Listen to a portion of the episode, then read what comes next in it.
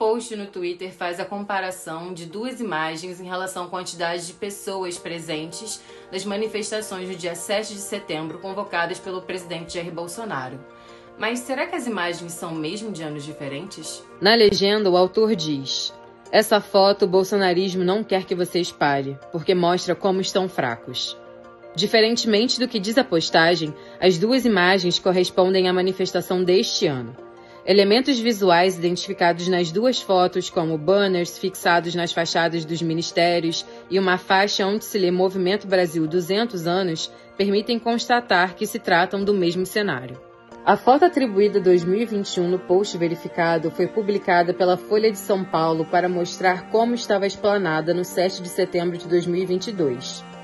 A segunda imagem do tweet, atribuída a 2022, foi realmente feita neste ano pelo repórter fotográfico Sérgio Lima, do Poder 360.